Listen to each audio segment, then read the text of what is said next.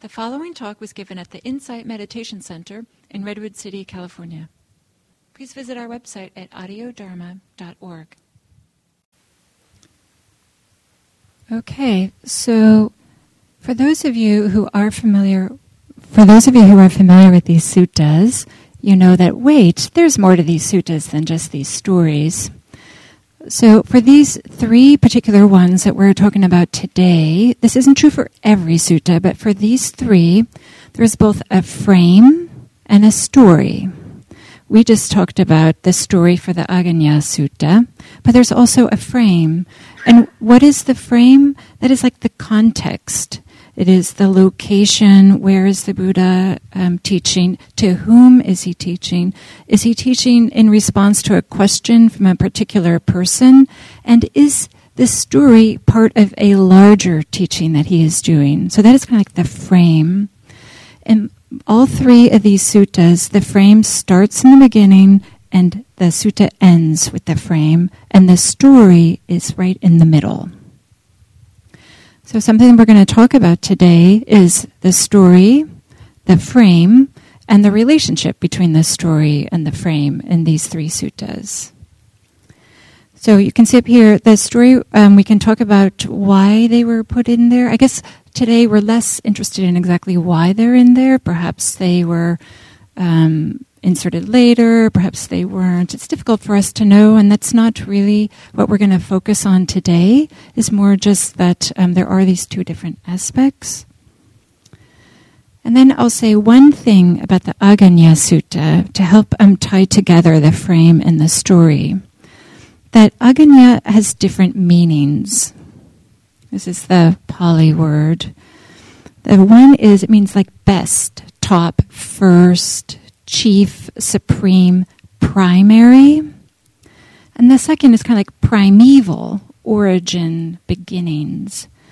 So it has these two different uh, meanings, and the different translators choose to translate Aggañña Sutta differently for this uh, reason. Depends on you know their um, emphasis. So with that as an introduction, Gil is now going to talk about the frame of the Aggañña Sutta. That is, what is the context in which this story that we just explored together, what is the context in which that occurred?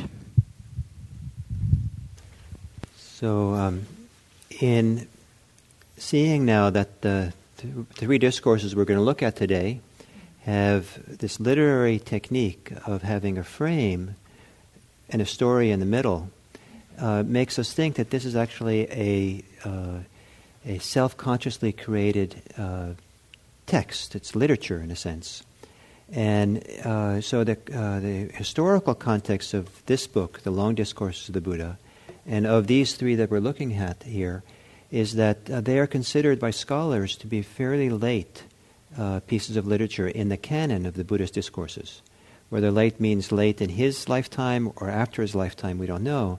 But there's a fair amount of scholarship that suggests that some of these texts here do not actually come from the time of the Buddha, but might, might have come from just after he, he passed away. We don't really know. But, um, but the fact that it's such a almost self consciously created literary technique being used, um, even if it, it's, it's, recording, trying to record or trying to uh, tell uh, events that happened in the Buddha's life, teachings he did, uh, it's being repackaged in a way that um, uh, that's you know uh, uh, in a self-conscious way or in a constructed way. And here we see the construction frame and story frame. The last sutta we're going to see today, you'll see that this is even more elaborate, the, the clear construction of a pattern in it. So I say this because some of you um, uh, who don't know much about these suttas and this background, when you hear someone say, well, the Buddha taught, this is what the Buddha said, it's like this must have been the way it was. They probably had a, a court uh, stenographer who was recording things quickly, and it's a, you know literally transcript of what the Buddha said, and therefore let's you know argue about what the Buddha said. Um, uh, it's this this uh, more useful to see that this is part of the early Buddhist tradition. It has layers. That tradition has layers of teachings, and we're we're looking at a particular historical layer, which is probably not that early in the layer of the of the suttas themselves. So the frame um, and the story both, as Diana was pointing to, um, have uh, uh, pivot a little bit around this word ag- aganya. Uh, aga means highest, and you'll see in a moment that this becomes what, what play, what the, what's, what's at stake in the frame is which of the castes are highest. And um, aganya also means primary or origins, and so the, uh, in order to describe what is highest in the caste, the Buddha is using a story about what's primary. You understand? So this is a frame. This is a frame. So, so the story begins. The frame begins with there being uh, two Brahmins. Now remember, the Brahmins often consider themselves to be the highest caste.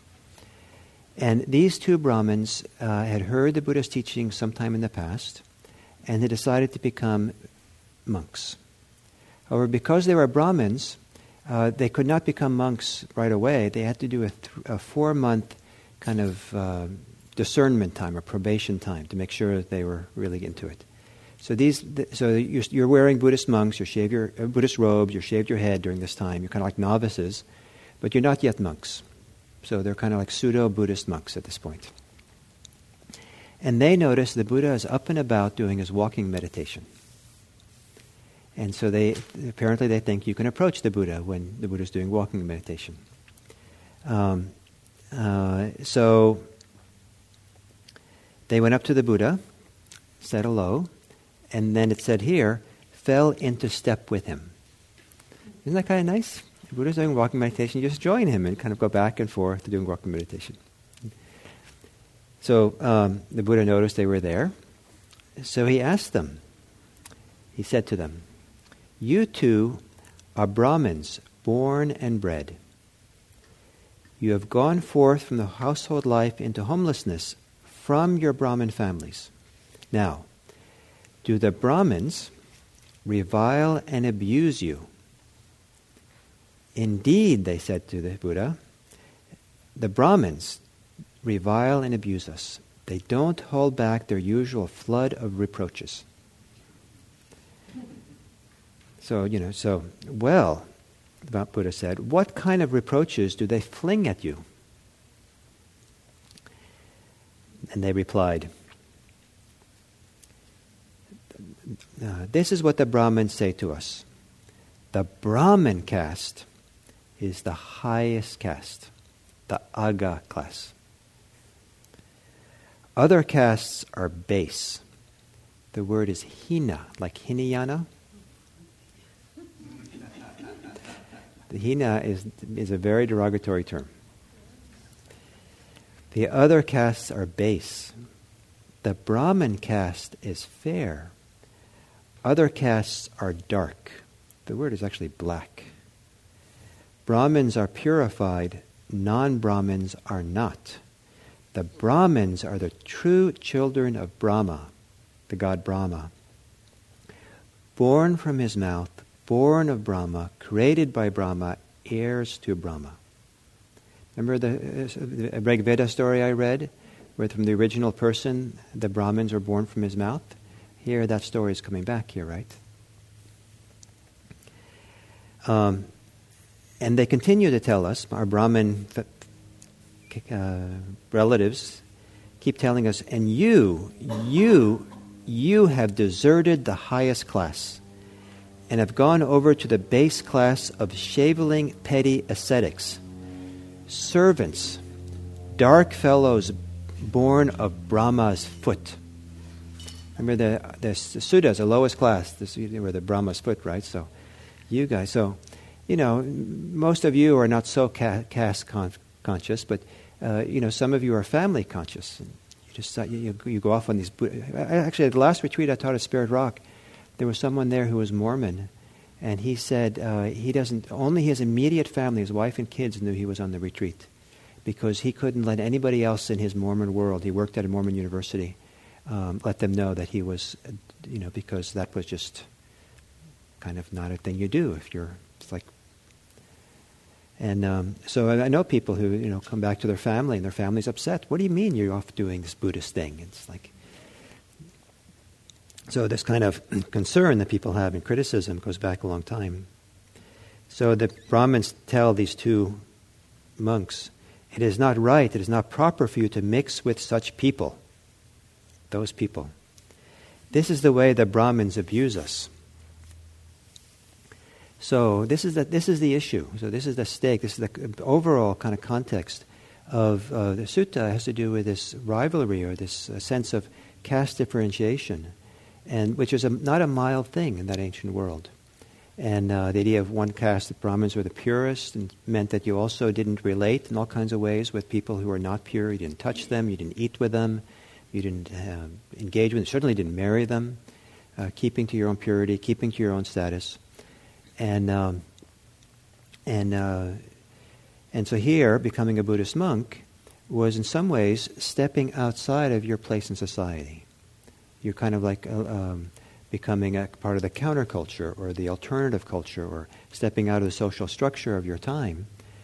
And uh, still to this day, like if you go to Japan, uh, Japan is a very uh, collectivist culture where the sense of where you fit into the culture and the society is very important.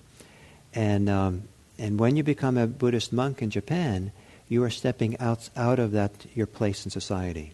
And it's okay, but it's very hard then to disrobe and return back into society because you've left it and there's no place for you anymore.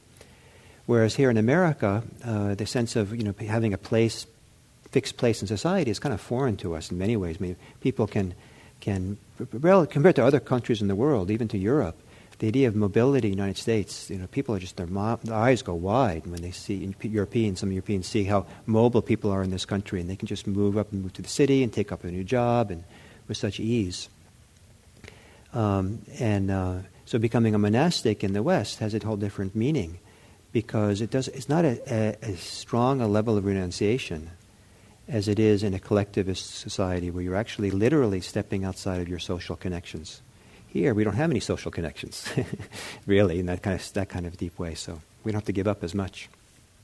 And then if we disrobe in the West, you know, just doesn't, you know, no one asks you what you did, and you just, in America, you kind of start again in some ways. So, so, so then the Brahma, the Buddha then replies, and his reply is quite uh, powerful, I think. The Buddha doesn't hold back in many of these texts. He's not a quiet, equanimous, maybe it's equanimous, but quiet, accepting, peaceful, withdrawn man who kind of says, "Oh, you know, that's nice."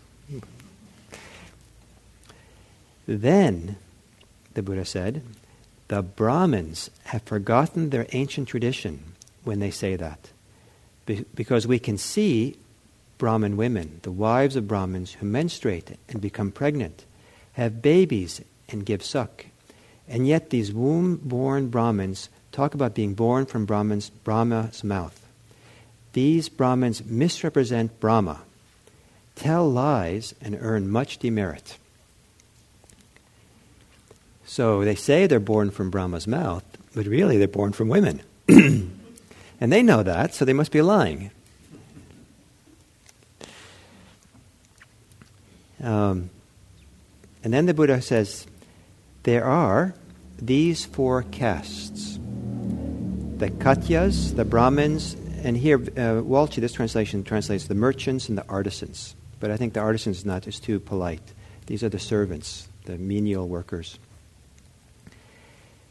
And any one of them, in any of the castes, can take life, take what is not given, commit sexual misconduct, tell lies, indulge in slander, harsh speech or idle chatter, be, uh, uh, be covetous, covetousness, covetous, be greedy, malicious, and have wrong views.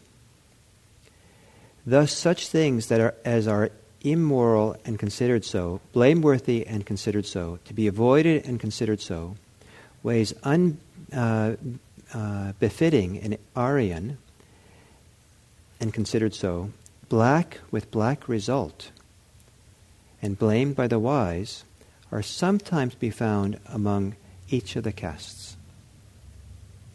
So follow that? So doing uh, evil things, bad things, anyone's capable of doing it no matter where your caste is. So here, and the Buddha brings back this word black. Remember the the uh, Brahmins call themselves fair, and the other people are black. But here the Buddha says that what makes what, Buddha calls black is behavior. It's behavior that's uh, the and the behavior is what's called the ten unskillful actions, which we'll, we will see again later. And then he says the opposite, opposite is true. In each of the four castes, uh, uh, there are people who do moral things, blameless things, uh, who, um, who, who, don't kill, don't steal, and do, don't do all these things. Now, since both dark and bright qualities, the skill, unskillful and skillful qualities, uh, which are uh, blamed and praised by the wise, are scattered indiscriminately among the four castes, the wise do not recognize the claim about the Brahmin caste being the highest. So, he, do you follow that? So, because, ethi- because of the ethics of how people behave, um, is, the, is the basis upon which to decide which is the highest caste. And because it's equally distributed, unethical behavior is equally distributed everywhere, uh, there's no basis to say that some caste is lower. And because ethical behavior is equally uh, beha- uh, occurs everywhere, then um, there's no basis to say one caste is higher than the other.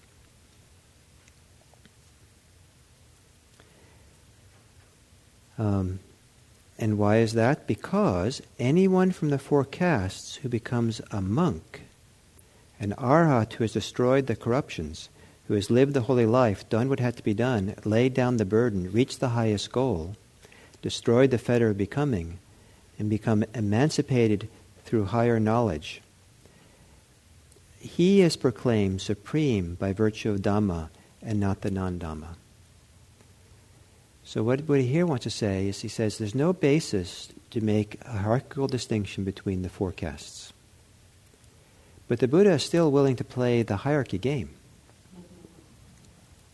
And for the Buddha, uh, from the perspective of the Dhamma, the Dharma, from the perspective of the Dharma, uh, it's the uh, level of realization, spiritual maturity, which counts. And the highest is someone who's an arhat, fully awakened. And that is the person who um, is supreme.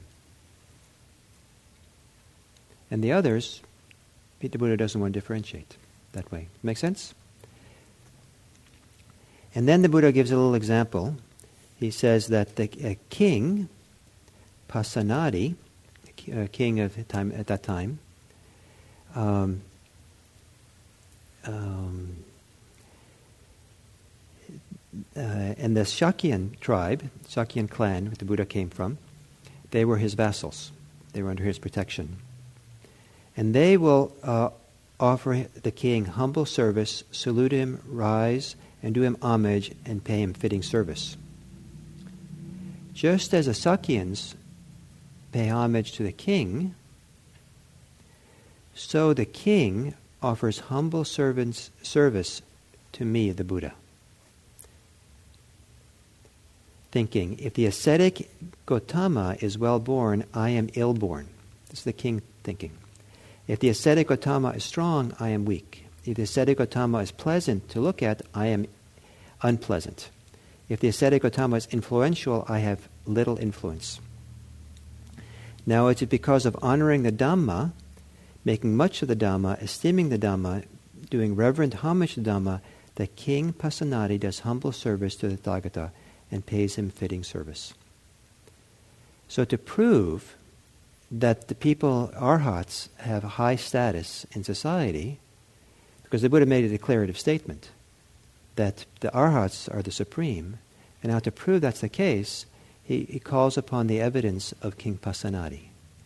And King Pasenadi, who's the highest person in the uh, kind of the ruling realm, even he will pay homage to the Buddha. So he's willing to play the, the hierarchy game, right? So who do we pay homage to? Who do we respect? Who do we offer our, our uh, offer to? Does that follow? So that's the opening of the frame. Um, um, oh, so it, goes one more paragraph, then it moves into the story that we told earlier. The Buddha continues. um, oh, then the Buddha says a poem. And the poem is Dhamma's the best thing for people in this life and the next as well. So the Dhamma is what the Buddha wants to champion. Then the Buddha says to these two Brahmins, maybe he's talking to them, um, and in a sense he's talking to all monks now, all monastics. All of you, though of different birth, name, clan, and family, have gone forth from the household life into homelessness. If you are asked who you are, if you are asked who you are, you should reply, We are ascetics, followers of the Sakyan, followers of Buddha. He whose faith in the Buddha is settled, rooted, established, solid, unshakable, I say, uh, who can say, I am a true son of the blessed Lord, born of his mouth, born of Dhamma, created by Dhamma, and heir to the Dhamma. I don't think I followed that quite right. Uh, those who have faith in the Tathagata, gone forth, they are the ones who can say, I am the true son of the Blessed One, born of his mouth, born of the Dhamma, created by Dhamma, and heir to the Dhamma. Why is that? Because the following are terms for the Buddha. The Buddha is the body of the Dharma, is the body of Brahma. The Buddha has become Brahma. So here the Buddha is taking, remember earlier the Brahmins said, the Brahmins, when they're criticizing these two monks, they say the Brahmins are um, children of the Brahma, born of his mouth, born of Brahma, created by Brahma. And here the Buddha restates those very same terms and says, uh, You are the son, or you're the child of the, of the Buddha, born of his mouth, born of the Dhamma, created the Dhamma, heir to the Dhamma. So he's t- kind of turning it around. So if you become a monastic, you get reborn in a certain way. And and so rather than identifying by your caste or identifying a Brahmin, you get identified by, the, by your relationship to the Buddha, but more so to the Dharma. Because the Buddha himself is defined as the body of the Dhamma. And so the Buddha himself is, is described in relationship to the Dhamma, the Dharma, whatever it might be. So there's a so the Buddha's teaching here then is kind of redefining the place or defining the place of monastics within the context of Indian society of its time. Follow that? Then, to go to do that in greater detail, he tells a story, this creation story. And so the context for this creation story in this sutta is to somehow, one way or the other, support this teaching of the Buddha that um, caste is not the highest way of measuring people in our society, and also perhaps to, to, make other comments about the whole caste system and where it comes from, and to redefine it in his own terms. So here we have an example of the Buddha redefining, using a story uh, to redefine or to define himself or define his story. He's coming, making up a story to create a, to create a new vision of what our social life is like. Whereas the old story, that the Brahmins are born from the mouth of Brahma, the warrior caste is born from the arms, the the working class from the legs, and the that base class of servants from their feet.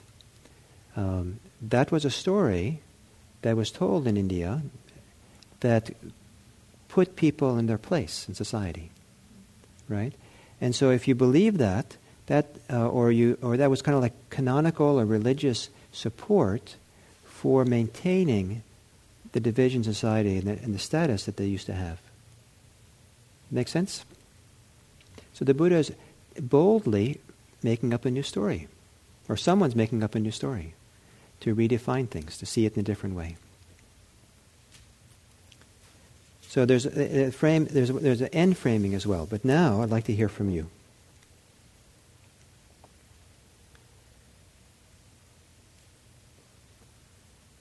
What do you think of this? Yes, Arthur.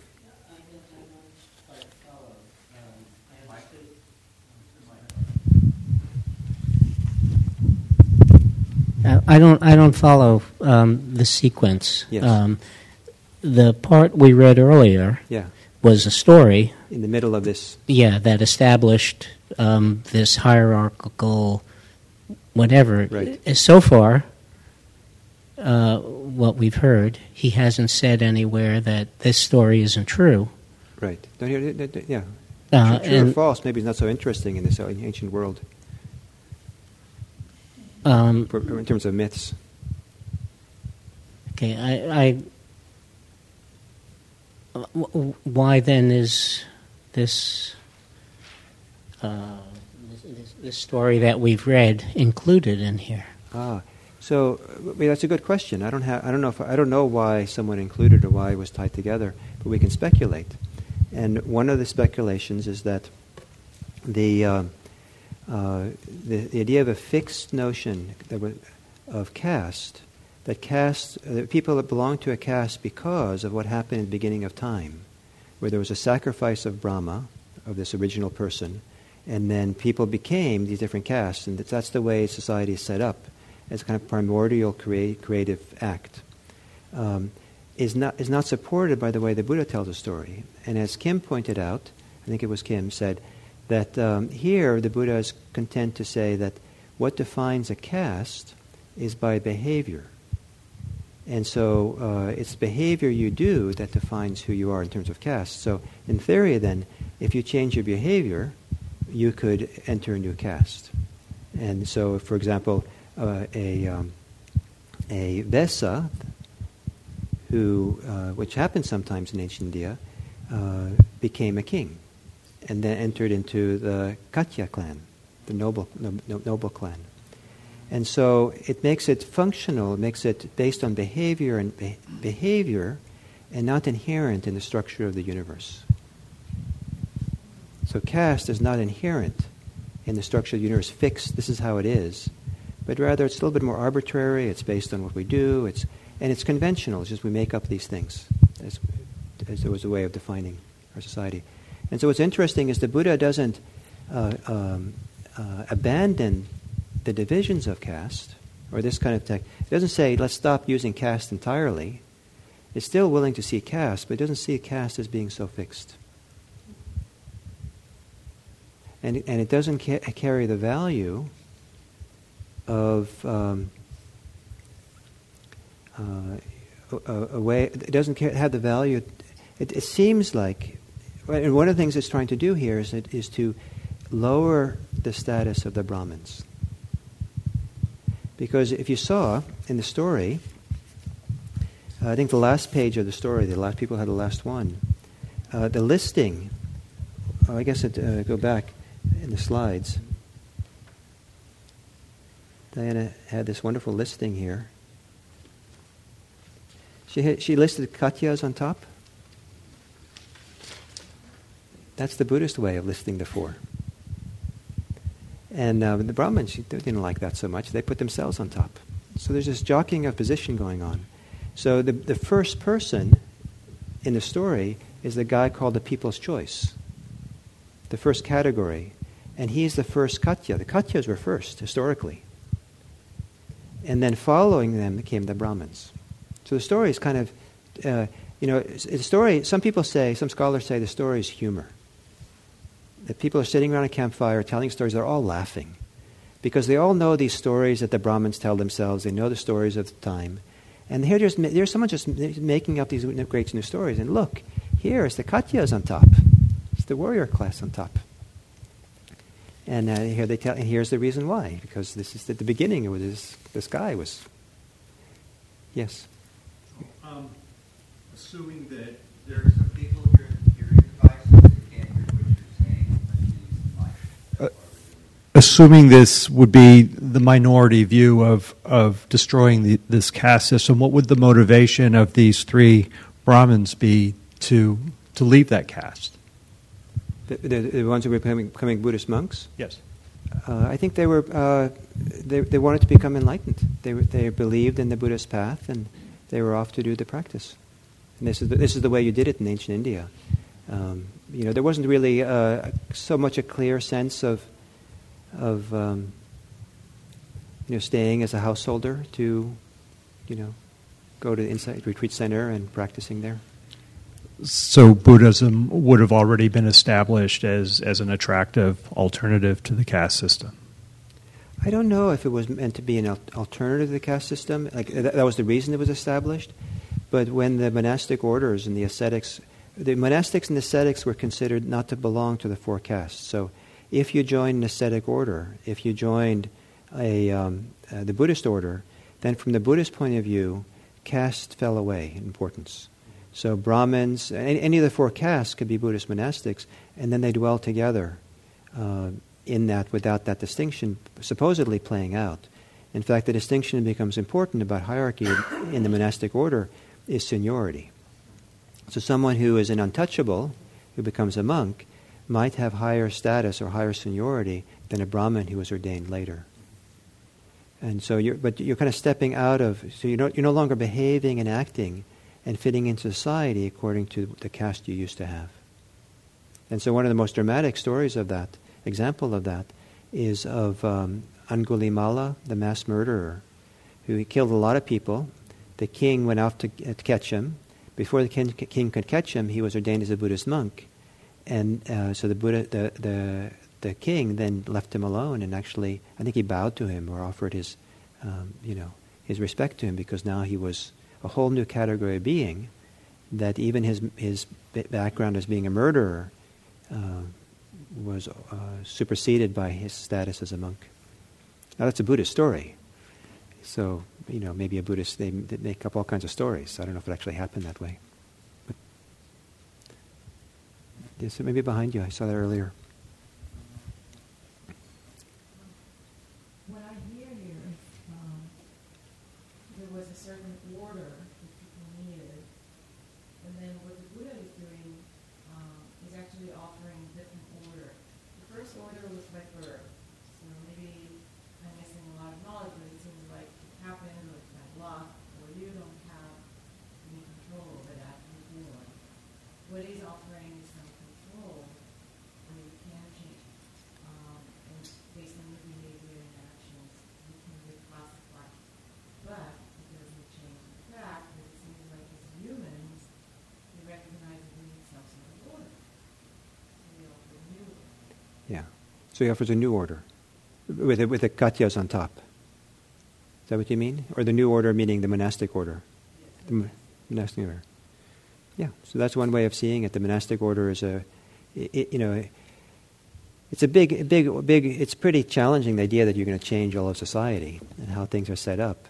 So sometimes what people do is rather than changing society, they they step out of society and create a new order, right? A counterculture, or, and that's one way of looking at the Buddhist Buddha's efforts.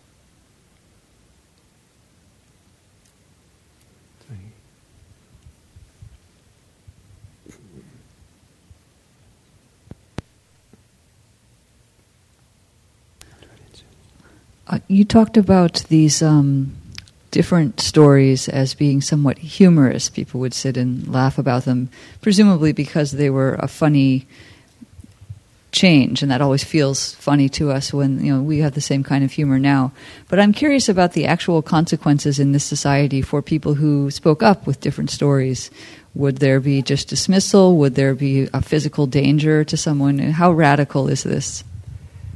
Uh, one, theory is that uh, if you, um, it's safer to uh, say so, make make comments about society uh, in the story than it is to say it directly. And we'll see that with the, uh, the next uh, sutta we'll look at, uh, which has to do with a king and, and kingship and how. Uh, so if you want to criticize, you don't want to criticize a particular king, but if you tell a nice kind of fable about kingship, then you know you're not criticizing him, but you're making your point. So it's, it's possible this is kind of a, but this is this is not so uh, polite. I mean, he's Buddha. He, Buddha saying you got you those Brahmins lie, and he's, he's he, he you'll see. I didn't we didn't get to the end yet, but Uh, he also he, he, Buddha the Buddha seems at least in this text seems to be fine about putting the khattiyas, the the ruling class, on the top of the Brahmins. Um, I, um, so maybe go over this last piece, and then so we can finish the sutta. Um, the Buddha uh, says, to, uh, so he tells a story, that, uh, that ancient myth that we heard, um, and then the Buddha, uh, the outer frame begins again. Um, he says, anybody in any caste who does bad things, evil deeds, will, will be reborn in states of loss. Anyone in any caste who does virtuous things will get born in a good reborn in a good destiny. Um, but anyone in any of the castes who is restrained in body, speech, and thought, who has developed the seven fa- factors of awakening, seven wings of awakening, will attain enlightenment in this very life. So the possibility of enlightenment, spiritual freedom, is equally available to anyone in any caste. The doors are open for anybody in any caste. The Brahmins kept their religion fairly secret. It wasn't shared. The access to the sacred texts and teachings were very, very closely guarded. And, uh, and that's part of why they had their powers. They were the ones who had access to texts, not other people. The Buddha offered what he had to offer to anyone from any, any caste at all. Whoever of these four castes, as a monk, becomes an arhat who has destroyed the corruptions, done what had to be done, laid down the burden, attained the highest goal, he is declared to be chief, agga, highest, among those, them in accordance with Dhamma, and not otherwise. So the, at the beginning of the sutta, the Brahmins claim that the Brahmins are agga, are the highest. At the end of the sutta, the Buddha is, uh, says that it's the person who's fully enlightened as an arhat who's agga, who is the highest. And then uh, the Buddha quotes a god, some god, who apparently was often quoted in the suttas. And the god has this, this little poem. The god says, The Khattiyas, the ruling caste, is best among those who value clan. The person with knowledge and conduct is the best among gods and humans. So if you're going to look at clans or caste, the ruling class, the aristocrats, they're the best. But even better are those who have knowledge and conduct, which here is a code word probably for people who are arhats or fully enlightened. Or so the Buddha is willing to play the caste game. He's willing to keep the castes intact. He loosens up what it means to be caste by not being fixed by the primordial essence of you know the, how the universe is, by just by behavior. He doesn't want to say that one. He kind of doesn't want to say that one caste is higher than the other, but he kind of goes along with the idea that Khattiyas are his own caste is the higher.